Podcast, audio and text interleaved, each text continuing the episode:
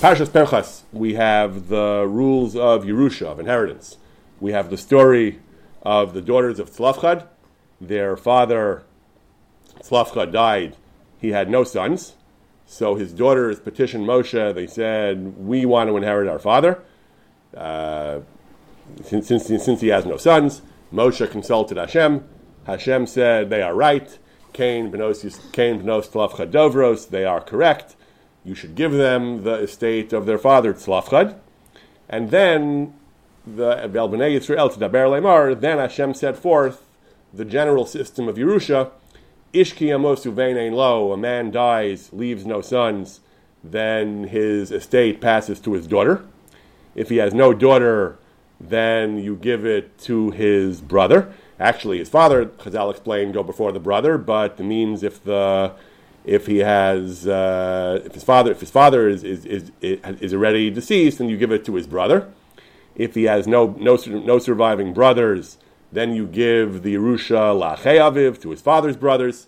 And then generally, if he if his father has no brothers, then the pasuk leaves us with a general rule: Unisatemes nachlaso l'sheiro akarove love.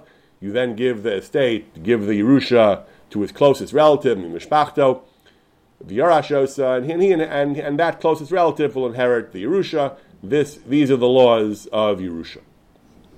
The Psukim don't set forth uh, the, the halachas in all the, in all details. The, the Gemara fills out, fills in some of the gaps. Yes. The, the, the Gemara fills in some of the gaps of the of the Yerusha. The basic rule is sons go before daughters. Even Chazal point out, even Benos Tzlafchad understood that. Even they said we want to inherit because our father has no sons. They understood that, of course, if our father had sons, they would the sons would inherit. We would not. But since he has no sons, we want to inherit. Hashem agreed. So first sons, then daughters. If there are, the truth is, even before the daughters, if the sons have died but have left descendants, then those descendants go before the daughters. So, for example, a man has a son and a daughter, and each of them has children, and the son is dead, even though the daughter is still alive. The son's heirs will inherit the, the grandfather, their grandfather entirely. They'll get all of his money and the daughter and her family won't get anything because sons go before daughters, and therefore all the descendants of the sons go before the daughters. This is a general rule. Kol kol Anyone, anyone who has, anyone who has, uh, anyone who precedes someone else in nachla. So all the, all the, all the, all the preceding persons' heirs also have precedence over the next in line. So just like the son goes before the daughter, all the son's heirs all go before the daughter. But if there's no son and no surviving son and no surviving descendants of a son, either there was no son to begin with, or the son died and left no children, or the son had children but they all died, then the daughter will inherit. If there are no daughters, then we apply the next rule. The, the, the, general rule is that when, when, when you exhaust all the descendants of someone, then you pass one generation up to his parents. So if the if the mace, after you exhaust all his children, he has no surviving sons or daughters or grandsons or anything, the next in line is his is his parents, his father, father, not mother. We'll discuss that soon. So the father is next in line. If the father is dead, already dead, then we apply the previous rule that we look for all the descendants of the father, meaning all the all the brothers of the mace and nephews of the mace. We look for any surviving descendants of the father. If the father has no surviving descendants, we go one generation up to the grandfather. If he's not alive, then we go down to all the grandfather's descendants, which are uncles of the of the mace and so on. If there is no surviving no surviving descendant of the grandfather, we go up to the great grandfather. If he's not around, we then go down to all the descendants of the great grandfather, which is cousins and great uncles and so on. And that's basically how the system works. So we, we, we, we first look to male heir, male descendants, if there are no surviving male descendants, we go to female descendants. Then, if there are none, we go up one generation. If, then we go down generations. on each level, sons go before daughters. And on each level, the descendants go before ancestors, and so on and so forth. That is how Yerusha works. There, is, uh, there are a number of important differences with Yerusha of the Torah and uh, modern, modern law. Modern law will say that different levels of, hair, of heirs will all inherit. If there are sons and daughters and uncles, they may all get something according to typical state laws. Some get more, some get less. The Torah doesn't have any notion like that. The Torah says at any level, the only ones who inherit are the closest living heirs. So if it's sons and the sons get everything, the daughters get nothing. If there are no sons, the daughters get everything, and the father, uncles get nothing. If there are no sons or daughters, the father gets everything, the uncles and cousins get nothing. If there's no father, then the brothers get everything, nephews and uncles get nothing, and so on. So in, in halacha, it's basically all or nothing. The closest relatives are the, are the ones who get everything. If there are multiple closest relatives, multiple sons or multiple daughters, multiple people on the same level, then they split it equally. But, but, the, but, but it's winner take all. The closest relatives get everything, and the relatives who are farther in relation get nothing. That's the basic system of Yerusha. The, that, that it goes by relatives, men before women, closer relatives before more distant relatives.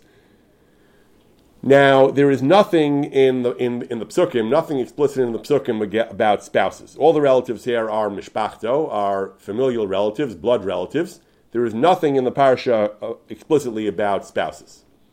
Nevertheless, this is a halacha psuka, unanimously accepted in Chazal, that a husband inherits his wife, a wife does not inherit her husband. This is in the Mishnah, in the first Mishnah in Perik Yesh Nochlin, Perik Yesh Nochlin is the Perik in Baba Basra that discusses the laws of inheritance. The rules are all set forth.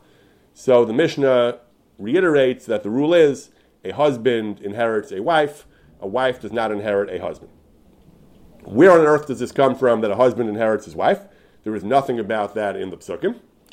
So, although, as we mentioned, all the chachamim agree that that is the halacha that a husband inherits his wife, there is there are a number of different derivations, drashas, and so on, given for this by various Tanaim in Gemaras, in Midrashim.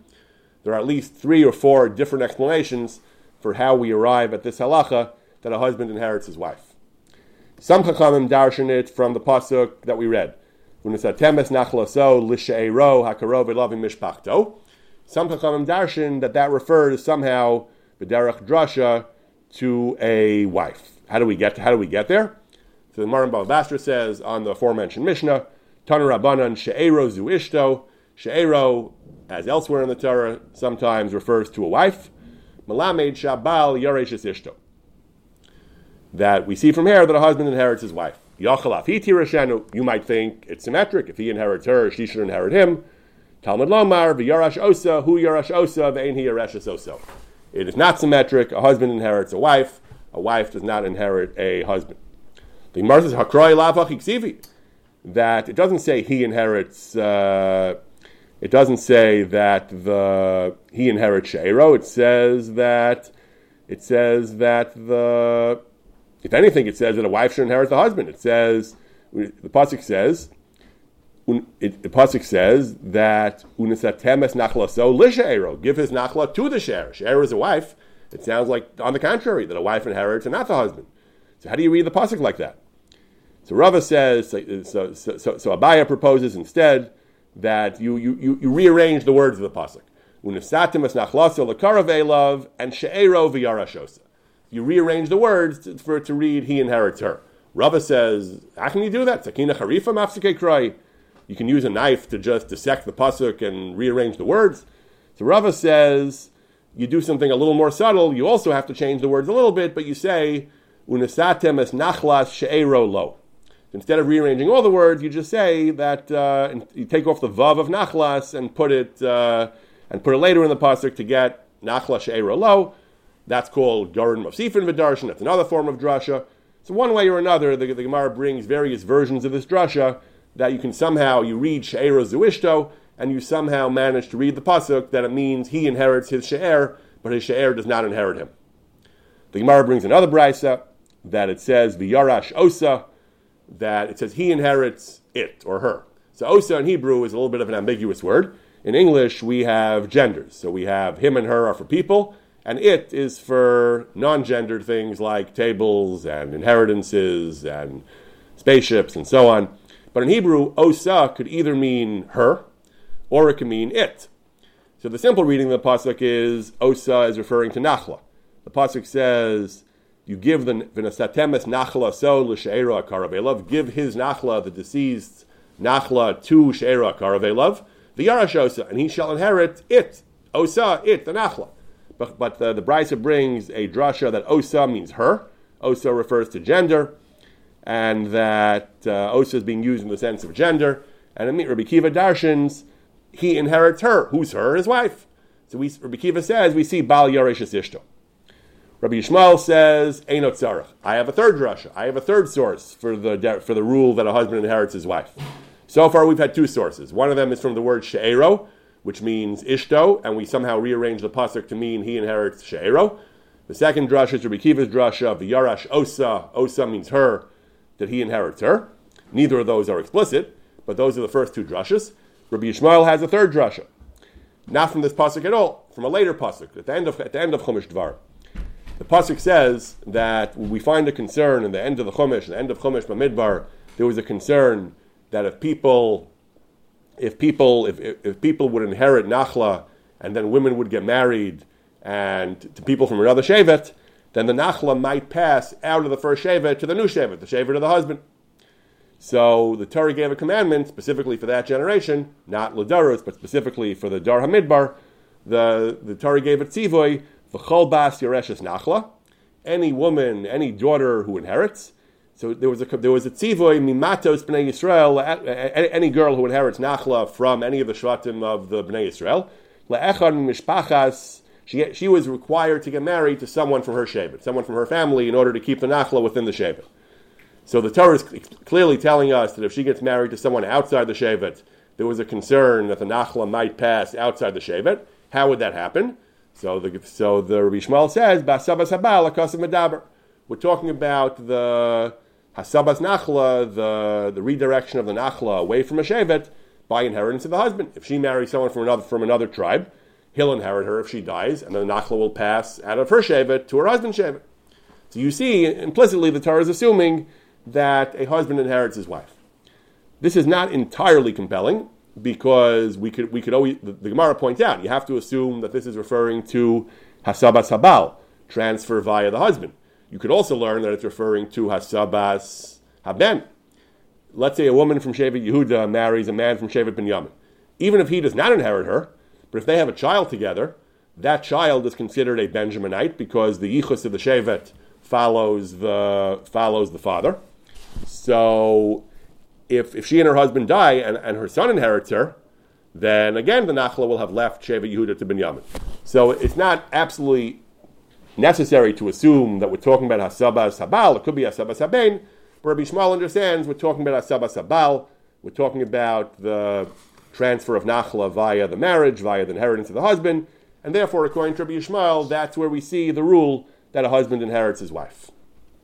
We find a fourth drasha for the for a fourth derivation for the idea that a that a husband inherits his wife. In, in, in there, there, are versions of this of this discussion of Rabbi Kiva and Rabbi Yishmael in various midrashim, in both the Sifrei as well as the Sifri Zuta. So in the Sifrei, the drasha is uh, that Machlokas Rabbi Kiva and Rabbi Yishmael is more or less as we have in the Bavli. Rabbi Kiva says drasha number two the drasha is from the phrase "V'yarash osa," he inherits her, which means his wife. Rabbi Yishmael says "Einot tzarech," and he refers to the pasuk in Perak Lamed Vav, "V'chol bas yareshes nachla imatzit bnei Yisrael." It says there's hasabas nachla that her husband will inherit her, and then. Uh, the, the, Midrash goes on and it gives other examples of actual cases in Tanakh and Sefer Yeshua and in Divrei Hayamim, where we find actual cases, at least the way Chazal understood the psukim, that Nachla indeed passed uh, out of the Shevet, but, but based on the fact that women married men from other, from other Shvatim and the husbands inherited. This, so that, so that that's, that's pretty much the same as the Bavli. But in the Sifri Zuta, we find a fourth drasha. Sifri Zuta, after it brings the drasha of the Yarashosa, it brings Rabbi Yehuda Beseira. So, so far we had the drasha of the Stam Brisa and the Bavli, Rabbi Yishmael, Rabbi Kiva. Now we have Rabbi ben Beseira. Bidam Beseira says it is a kalvachomer. I don't need a, a text-based drasha. I have a kalvachomer. The halacha is a man is Yaresh's mother. A man or a woman is Yaresh's mother. If a woman dies and there's no husband, then her sons are Yaresh. If she has no sons, her daughters will be Yarshas. So a man is Yaresh's mother. And even though a man doesn't have other financial rights to his mother's property, for example, he doesn't get her, her, her earnings. If she works, he, obviously the son is not entitled to his mother's labor. Nevertheless, he's entitled to inherit her. When, so when it comes to a wife, a wife, the husband does have other conjugal rights again uh, uh, to his wife's property. If she works, he gets her property. Masi Yadayim. That's a, that, that's a halacha we find all over Chazal. A husband is zoche in the Masi Yadayim and the fruits of the labor of his wife. So Kal should be Yarisher. If a mother who, who the son does not get Maisi Yadayim, he gets to be Yarisher. A wife, when, where the husband does get Maisi Yadayim, certainly should be Yarisher. Now, this is actually, as the Mepharshim point out, this is actually a somewhat uh, problematic argument because this halacha that a husband gets Maisi Yadayim of his wife, is that Daraisa or Drabanan? It's actually a big machlokas, and uh, it, it, it's, it, it's, actually the Pashas is Drabanan. It doesn't say anywhere in the Torah that a husband gets his wife's Masi Yadayim. So we pass and that's Drabanan. So some suggest that, that, that Bezeira actually held it was Daraisa. He actually held that the he actually held that the that the Masi Yadayim is Daraisa. Others say that the whole Kavachomer was only meant on a Drabanan level, and Yehuda ben only meant that a, he held that a husband is only, only inherits his wife midrabanan, in which case his kalvachomer is valid. And that actually takes us to a, a, an additional step of this discussion: is Yerusha Sabal derais or drabanan? Before we go there, I just want to make one point that I always uh, I, I, always like to make in this context. The Rita Beseira mentions that a husband gets the Matzidayim of his wife people hear that. Sometimes they feel that that's uh, not very woman friendly, that's uh, patriarchal, we're taking away a woman's right to keep her own earnings. The halacha actually is nothing could be farther from the truth. This is actually a halacha that is very favorable toward women. The way we paskin is that Chazal established an exchange where the woman turns over her maisi yadayim midrabanan, as we said, according to the Ikra halacha is it's drabanan, maybe we're doing Sarah holds deraisa. The ikr halach is it's drabanan. The woman turns over her masi adayim to her husband, in exchange for which the husband is obligated to maintain her, food, clothing. He has to he has to maintain her with food and clothing. We paskin those are both drabanan. We paskin that his obligation to her to maintain her is drabanan. Her obligation to turn over her masi adayim to him is drabanan. And Chazal set both of them up, one corresponding to the other. Which was the primary one? So it's a shadow of the Gemara, but we paskin that the ikar takan of Chazal, the primary concern of Chazal, is to protect her, to ensure that she should be, she should have a reliable, dependable source of maintenance. So the ikar takana was that he's chayav to maintain her, to give her mizonos and ksus and dira and so on. In exchange for that, Chazal said he's entitled to her ma'asiyadayim. So he has to provide for her, in exchange for which he's entitled to her income because we pass paskin that this is a takana for her benefit, she is in the driver's seat. She has the right to say, I accept this takana, I will turn over my Maasiyadayim to you in exchange for stability and maintenance. Or she can say, no thank you. I would rather I would rather be independent. I would rather keep my own earnings and provide for myself. It is entirely up to her. So it's actually a privilege she has if she if she is happy with her salary, if she's uh, comfortable, she makes more than she needs for maintenance. She can say, "No, thank you. I'll keep my I'll keep all my earnings and I'll maintain myself."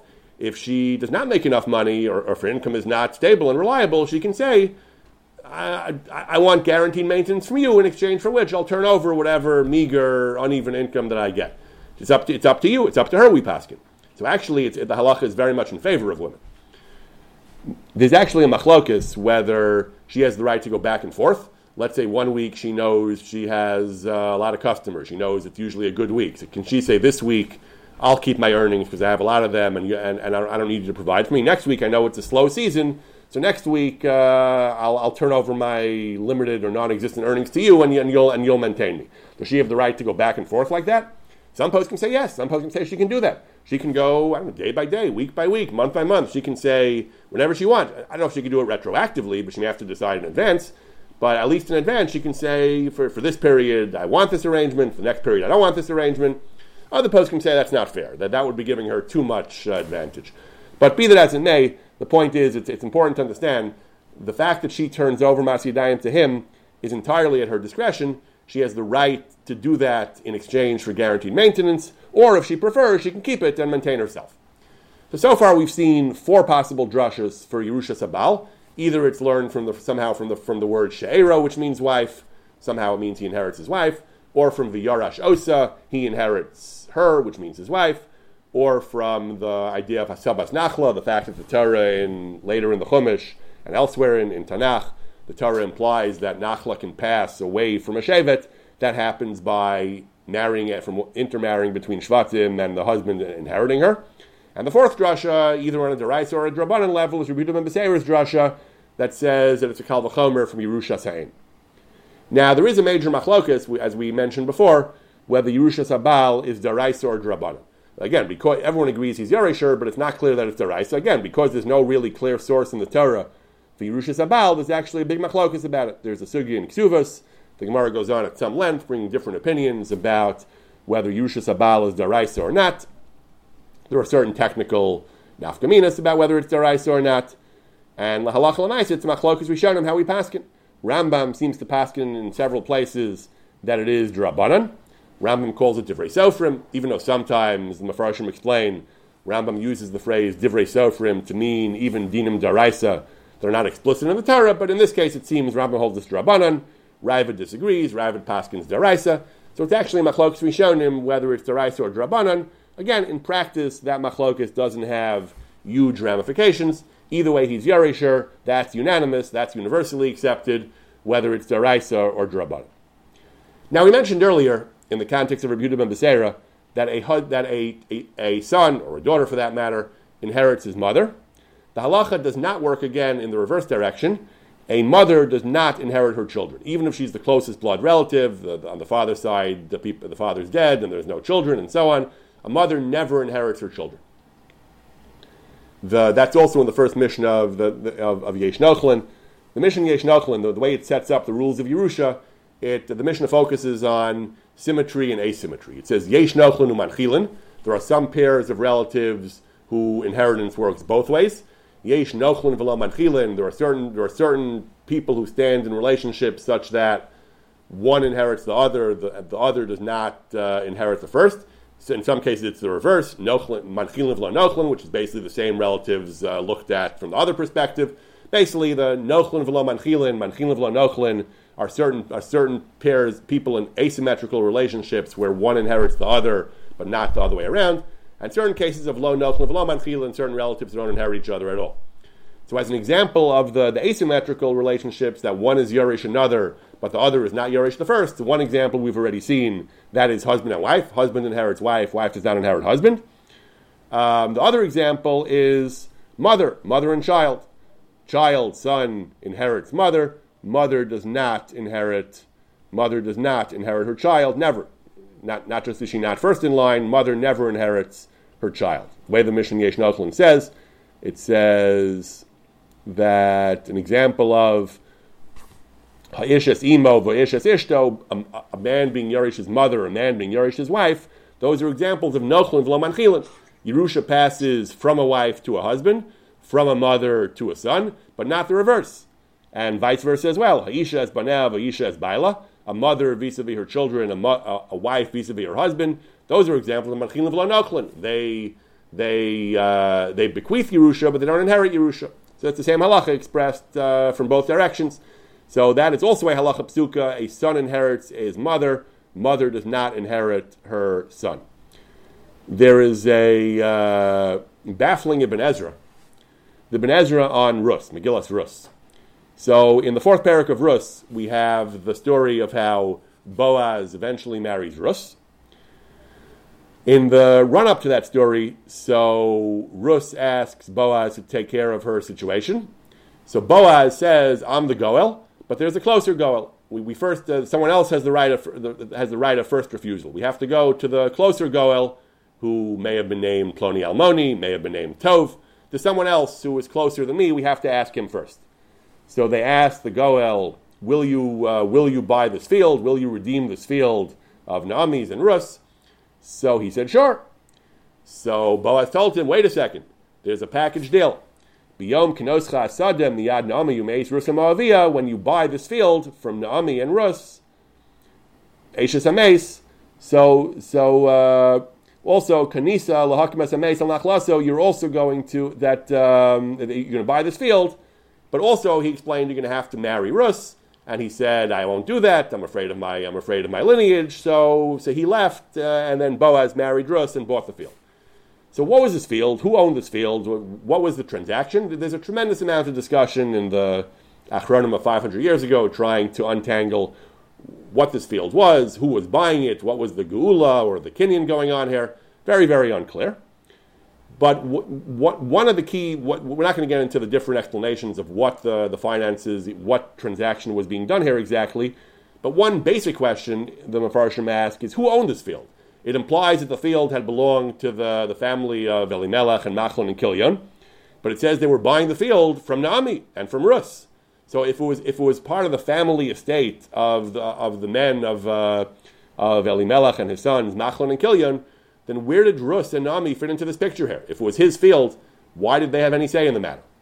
So this question again is discussed in detail at length by many of the Achronim, but it was also touched on by the Rishonim. Ibn Ezra commenting on where did Naomi and Rus fit into this picture, he says, Ki Isha yesh laksuva. The Isha has a claim against the estate of her husband, her dead husband, of ksuva. That's, that's straightforward enough, un- unexceptional, unexceptionable. Also, he says, Gam ha'em yareshes hanishar. A mother inherits whatever is left. So presumably means that uh, Naomi, the mother of the two dead men, Machlon and Kilyon, inherited their property. This is an incredible thing to say. This is every Barbe Rav, anyone who's learned Gemara, Halacha knows this is not the case. A mother does not inherit a son. No way, no how, under no circumstances does a mother ever inherit a son. So I don't know what to do with this. Uh, Kiyadua, the Ben Ezra was frequently challenged and criticized by some of the more traditional Mefarshim for deviating from Chazal. On the other hand, people point out that Ben Ezra's deviations from Chazal are mostly in matters of Agada and Parshanus. He often explains Psukim differently, he rejects certain Midrashim, but in Halacha he tends to be very faithful to Chazal. And he often criticizes the Karaites for rejecting the authority of Chazal. By and large, the Ben Ezra is is, is very uh, is, is insistent that, that we follow Chazal on matters of halacha. Just on on on, on Pirush HaTorah, Pirush HaMikra, he says we can have our own explanations. Chazal sometimes uh, were involved in drush and not pshat, he says, but la halacha, Ibn Ezra rarely deviates from Chazal. This is just such a stark and uh, puzzling example of, uh, of a deviation from, from halacha. A mother inherits. I, I haven't seen anyone, I'm sure somebody must discuss this when I was uh, looking online for this uh, for this quote of Ibn Ezra, Gam Ha'em Yereshes Anishar. So I found a number of hits to commentaries of the Ibn Ezra, various places, uh, various websites that had Ibn Ezra's commentary, and the only other substantive discussion of this Ibn Ezra was to uh, was to a blog post I wrote about it about ten years ago. So I'm sure that somebody must have written about it, but I haven't been able to track anything down. A very very baffling comment of Ibn Ezra. So these are the basic laws of Yerusha of the Torah as we've seen, there are fundamentally three asymmetries, three cases, three invidious distinctions between men and women. First, we have spousal inheritance. The male spouse, the husband inherits the female spouse, female spouse does not inherit male spouse. The second has to do with parents. A, a, uh, a father inherits his children. If the children have no children of their own, a mother does not inherit her children. And the third is the one of Bnos Tzlafchat, where a son and daughter both inherit, but a son has precedence. Even though Bnos Tzlafchat were correct that they deserve to inherit if there are no sons, but even they knew, they took for granted, as Chazal point out, that they are second in line, that they do not inherit in the case where there are sons. These are three examples in Yerusha where the men and women are not treated equally. Radical egalitarianism is not the doctrine of the Torah. And that takes us to a famous and far reaching tshuva of the Rashba. The Rashba was asked about a community in the provincial town, uh, provincial city of Perpignan. The custom there was, as reported to the Rashba, the custom there was that even though under Jewish law a, a husband inherits his wife, the custom there was that under Gentile law, under non Jewish law, the, the, the husband did not inherit his wife, and the Jews there apparently followed the Gentile custom and did not did not give the, the estate of a married woman to her husband. So, in the case of the, the, the Rashba was asked about the following case. A, a man, Reuven, had a daughter, Leah. Leah married a uh, Leah married Shimon. The man, the father, Reuven, gave his daughter a, a a dowry, which was the property of the couple. Then Leah died. They actually had a child. Leah and her and her husband Shimon had one child, a daughter. Then the daughter died as well, leaving no issue apparently. And now the question was, who gets the nada?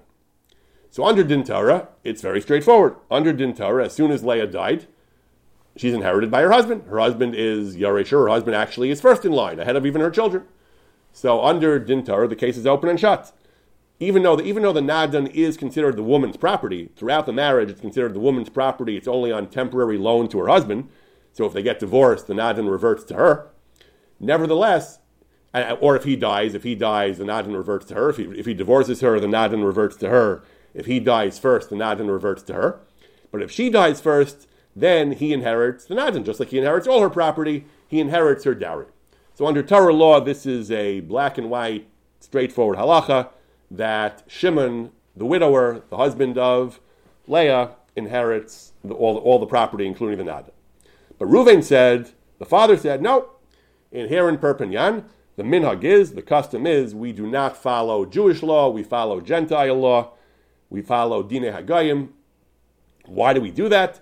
The argument is minhag. He says a, a person has the right to arrange his financial affairs however he wants, and over here, everyone knows that there is a well-established custom that we follow in this area of the laws of the Goyim. Anyone who marries is kilu hisnekain, even though there was no explicit stipulation, there's an implicit stipulation. When you marry in a community in which there is a prevailing standard custom, you marry under that assumption, and therefore the husband should not be Yarish because we don't follow that halacha here. What about the question of the, the daughter inheriting? So even if the husband did not inherit, when Leah died, her daughter should have inherited her under Torah law. And once she died, her property should pass back to her father, because the father is the Yaresh and not a mother. So again, the father should win. So there they said again that, we, that the law says not like that. Din Malchusadina, we should defer to the law, even though this is not a question of minhag already, this is not a question of a contractual arrangement like marriage. Nevertheless, we should follow Din Malchusadina, we should follow the law. The law apparently in such situations actually said that the Nadan reverted back to the father. So that's what the father argued. I don't want to hear about Yerushas Baal because our minhag is we don't follow that. I don't want to hear about Yerusha Sa'av, we don't because Dina Melchusadina. I want to follow what the law would be, and the law would say that I am entitled to the dowry that I gave my daughter. Says the Rashba.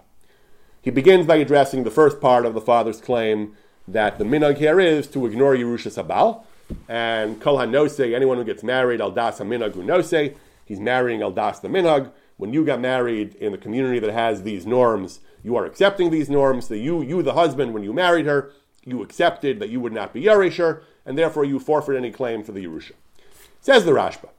In general, you're right. In general, this is one of the this is the fundamental principle of Dinim Amanus, Kol Tanai Shemam and Kayim. You can stipulate whatever you want with regard to your financial arrangements, as long as both parties enter into an agreement willingly, they can make up whatever they want. Marriage is a contractual arrangement. The parties can certainly make up whatever terms they want to a marriage. Says the Rashba, that's all true. So it, basically, you're right. But in this case, you're wrong, he says. You, you can have any kind of minhag you want, except a minhag which is designed to ape and imitate the Goyim. He says, if you do this because it's minhage Goyim, that is assur. You're not allowed to do that. You're being machake as a Goyim, you're imitating the Goyim. That's what the Torah said. The Torah said, Lefneim v'lo lefnei goyim. The Rashba is saying a tremendous chiddush.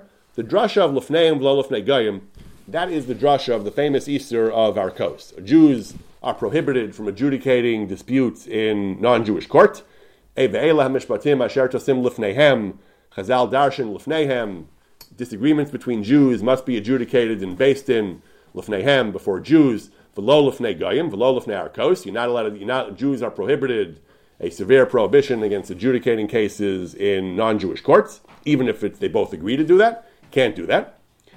And the Rashba assumes that the same thing applies to even going to Jewish court, but to but to but to attempt to attempt to to uh, to follow a non-Jewish minhag, a non-Jewish law, that is unacceptable. The Rashba Wax is quite eloquent about this. The Torah does not allow the nation that is its inheritance, kind of a pun, we're talking about inheritance. The Jewish people are the inheritance of Hashem. We call ourselves uh, the Nachla of Hashem. Al The Torah doesn't, doesn't give us free will to do whatever we want. That we should honor and uh, respect the, law, the laws of the non Jews, the Dinehem, and so on and so on. He says, Al Kain anu potmeim. We, the Rashba says, we are we are flabbergasted. He says, Makom hamishpat be'erchem, Makom Torah. Perpignan is a city that has Torah, Talmid Chachamim, the Yisra and Das. How can they tolerate such a thing, a minhag, to, to, for such a, pro, a prohibited minhag? Um, What will a person profit if he takes money against the Torah? Leilech b'darche hagayim, to follow the ways of the Goyim, umishpateim. Chas v'shalom, the Rashba says, la'am kadosh l'nag kacha. Chas v'shalom for Jews to accept upon themselves the, the laws of the non-Jews. So the Rashba is telling us a principle, although in general we say, and tano kayim, you can stipulate whatever you want, but if you, but if, but one thing you're not allowed to stipulate, to stipulate that you want to accept non-Jewish law, that is unacceptable, it's a rejection of the Torah. It's a violation of the principle of lefneim v'lo lefnei goyim. He says, and absolutely not. The Rashba goes on. What about the question of Yerusha uh, of Yerusha Sa'av? Din Malchusadina. The Rashba also argues at some length that we don't have Din Malchusadina in such a case. You're, you're okir the whole Torah if you say that, he says. If you simply want to wholesale replace Torah law with Din Malchusadina, he makes a similar argument. Who needs Sifrei Kodesh? Why don't we can just close all the Gemaras and close the Shulchan Aruch and just go to law school and study secular law? He says. Chalila, he says, Chas v'shalom, lotia kazos Yisrael, Chas v'shalom. The Torah would gird itself with sackcloth if you do such a thing, he says. So the Rashba completely rejects both arguments of the, of the father. He says to say that by getting married in a place that has the minhag to follow non Jewish law and to dispense with Yerushas Baal, not acceptable to say that Din Malchusadina says that the father inherits rather than the that, that the father of the daughter doesn't inherit, instead it goes back to the woman's father, also not acceptable, he says, absolutely not. So the problem Bachronim have is reconciling this Rashba. The Rashba says absolutely you're not allowed to accept non-Jewish non-Jewish laws and customs upon yourself. The problem is that there are many other cases, many other areas in halacha where we seem to say that it's fine that you're that you're allowed to accept as long as, certainly as long as you go to Din, you're allowed to accept upon yourself contractually the laws of the non-Jews, the customs of the non-Jews. What, what is the principle? We, do we really take this Rashba at face value that you're that, that, that a person is not allowed to accept any uh, any uh, non-Jewish law as a as a custom, as a contractual stipulation? Is that really true? Is it really true that you're not allowed to accept any non-Jewish law upon yourself? As Rav Zalman Goldberg points out, we'll discuss his remarks in more detail soon. We do this all the time. If we say we have a nine to five workday, that's not what the Gemara says. The Gemara says workday is from dawn to dusk. Uh, is that if we if we decide that in America they have some nice ideas about workdays, they go from nine to five. Is that called being miyakir the goyim? Is that called uh, rejecting the Torah by uh, by adopting non-Jewish customs? Two weeks vacation. A Jewish business wants to give its workers a couple of weeks vacation. That's a Gayish idea. The Gemara doesn't talk about vacation. There's no notion of vacation in the Gemara. Is that uh, you're adopting American norms? Is, is, that, uh, that a problem of being miyaker shem hagayim? Of course not. So what does the Rashba mean? So, so, where do you draw the line? What is unacceptable about following the inheritance laws of the Goyim? How is that so different from all kinds of other commercial customs where we routinely adopt uh, commercial norms, business norms of the non-Jews? So we find a very interesting discussion about this in published in the journal Yeshurun a number of years ago. It was a discussion between Rabbi Tzvi Gartner and Rabbi Zalman Nechemia Goldberg. Rabbi Zalman Nechemia Goldberg, Chron Levracha, was a was, was perhaps the outstanding the outstanding expert on Choshen Mishpat and Even HaEzer in the last generation. He was widely, almost universally regarded as a leading expert on on the on Jewish civil law and family law, particularly as applied to the modern uh, modern era. But Tzvi Gartner is also a uh, tremendously distinguished Talmid Chacham, an expert on Even HaEzer, American-born, one of the editors of the Otzar Poskim. And he had a very interesting correspondence published in Yeshurun with Rav Zalman Nechemia Goldberg. The question had to do with prenuptial agreements. Rav Zalman Nechemia Goldberg is, uh, was the architect of the, the prenup that is, popular, that, is, that is quite popular in the modern Orthodox world, the prenup that is uh, heavily endorsed by the Din of America, by the, the YU rabbinate, and so on. He was, he was the, Rav Zalman Nechemia Goldberg was the, was the main architect, uh, the main halachic architect, along with Rav Mordechai Willig of New York, of the, of the, of the Beis Din of America prenup. Now, much of the discussion about this prenup revolves around the question of Hilchas Gittin. Is, the, many other types of prenups and other instruments that are meant to induce the husband to give a get in certain circumstances can actually cause, uh, can actually uh, impugn the legitimacy of a get, and, and, and, there's tremendous controversy in the laws of Gittin about the validity of these prenups. And therefore, much of the discussion about the Beis Din of America prenup had to do with uh, Hilchos Gittin. But we're concerned here with a different question. The there, there's a, there's a clause in the in the in, it, I think it's an optional clause in the current version. There's a clause in the Beis Din of America prenup that says that the that so some of it is uh, again unobjectionable. That if they have any disagreement, they agree to go to Din, which is a fine and wonderful thing. But there is also a, a, a point, which is again is optional, that says that the Din shall decide disagreements between husband and wife with using frameworks of things like equitable distribution. The way the courts decide who gets what after a, upon a divorce, the Din, instead of applying traditional halacha and choshen mishpat, Ibn Ezer, will use the framework of equitable distribution. What does that mean? Al pi halacha, a couple gets divorced, so the man basically gets everything except, and he pays a ksuva, and anything that was his money, anything that was his earnings during the marriage. If she earned money and, and she kept her earnings, she, and she did her own maintenance, she can keep that. But in a traditional marriage where the husband was the breadwinner and the husband made lots of money, Bill Gates and Melinda Gates get divorced. So Bill Gates keeps basically everything because it's all uh, it's all his and he pays Melinda whatever her ksuva was, whatever whatever agreements they had. They signed a separation agreement apparently with a whatever they agreed to there. But basically, he can be worth hundred billion dollars. He divorces her. He keeps basically everything that he earned, and he gives her whatever he agreed to pay in the ksuva or any other documents. That's what halacha says. The, under modern frameworks of community property or equitable distribution, the, the, the dominant paradigm today is equitable distribution. So the way it works is that a court will say, well, she contributed to the marriage, and uh, and and he has a lot of money, and she deserves it, and he behaved badly during the marriage, or and she needs it, and so on. And the court will make some kind of equitable kishmo kenu. Equity means fairness. Fairness kirosene hadayanim.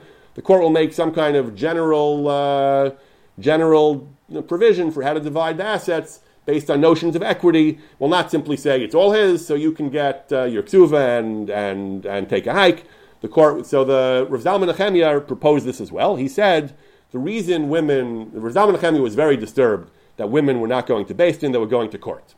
Rav Zalman Nechemia very much that's a terrible problem. We said going to arkos is a uh, is, uh, is, is a terrible problem.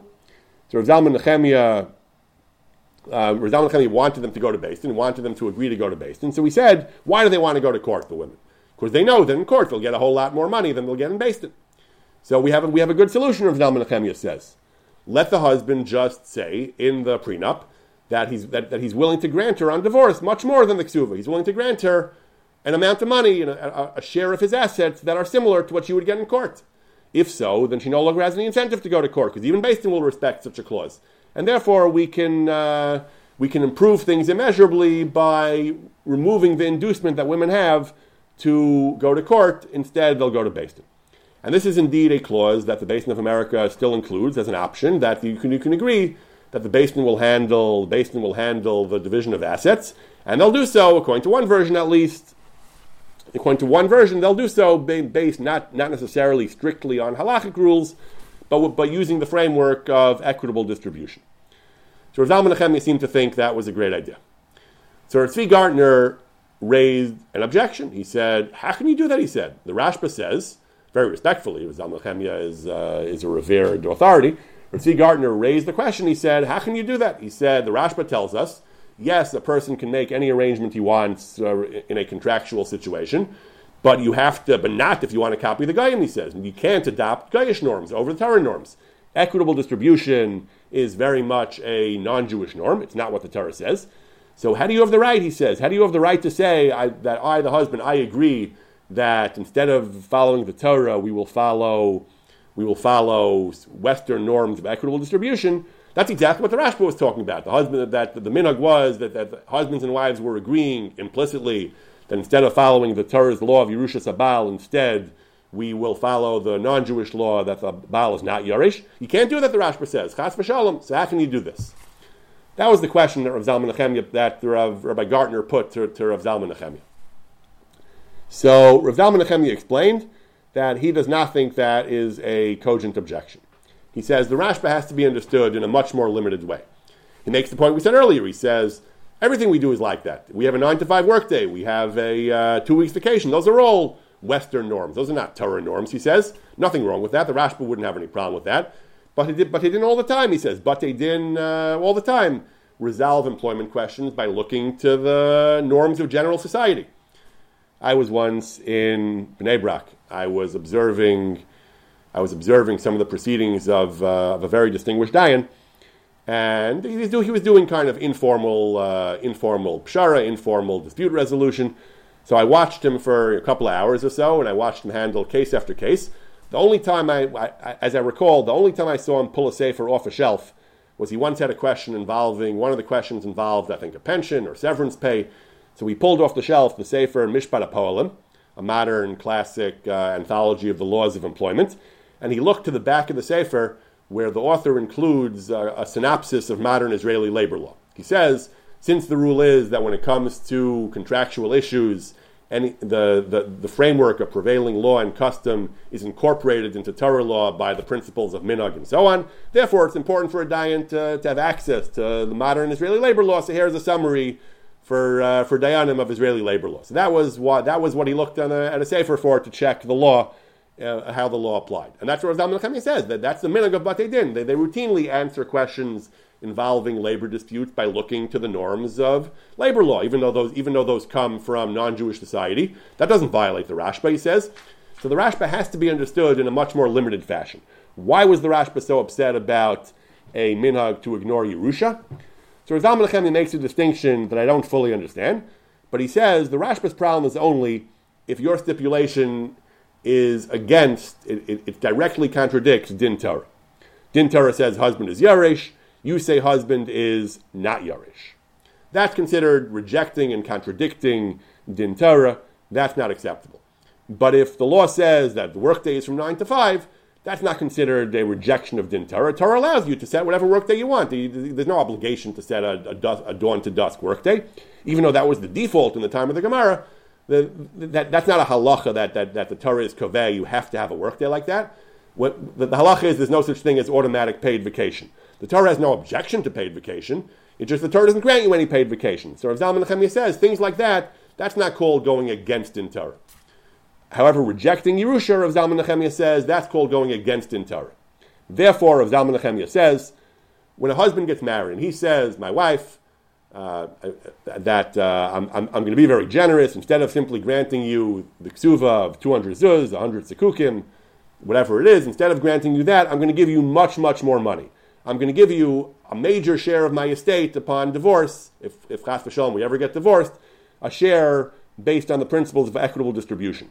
Husband can do that. He can give, just like he can give her a large ksuva, he says, he can give her any other arrangement he wants as well. Why can't he make a chiyuve mammon? Rav Zalman says, why can't uh, why can't he do that?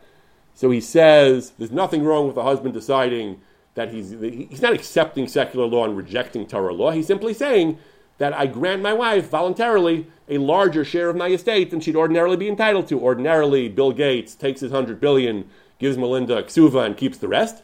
Bill Gates is going to be generous and he's going to say, I'll give her a share of my hundred billion, an equitable share. All right, very generous he's being. Generous to the tune of billions of dollars, maybe. But the, the point is that by doing that, you're not rejecting Din Torah and accepting secular law. You're simply saying that the husband can choose to give his wife upon divorce any portion of his estate. He's choosing to make a more generous division of his estate. That is not called accepting the laws of the Goyim.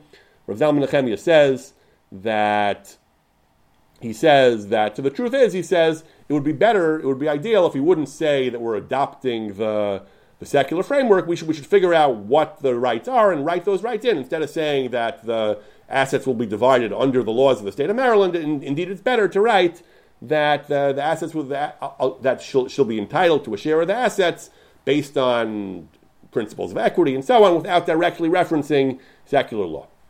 So Rav Zalman Nechemia very much defended this idea, and he, he, limited the Rashba to a case where you're explicitly adopting secular law and you're explicitly rejecting a halacha in the Torah, a halacha of Yerusha. That's how Rav Zalman Nechemia understands the Rashba. Rav Asher Weiss has a discussion of this as well in one of his chuvas. Rav Asher Weiss, a leading contemporary posik, he also limits the Rashba. He, he explains it a little bit differently. He says that there is, this is classic Rav Asher Weiss, classic uh, conceptual framework that allows him to reframe and restate the halacha in accordance with what he feels is logical. He says we, we have to talk about the letter of the law and the spirit of the law. The halacha has lots of letters of the law. And then there are the spirits of the law, the underlying principles that motivate the halacha. He says, when, when do we say din malchus adina? He, he's focusing more on din malchus adina, not minag, but he says, when do we say din malchus adina? When do we not say din malchus adina? A very, very complex and intricate topic. Rav, Asher Weiss has a lot to say about it. But one of the distinctions he makes is, he says, a law that differs from halacha in the letter of the law, but doesn't contradict the underlying spirit of the law, that's fine. That's what we say din malchus adina. The law works things out a little bit differently than we do. That's fine.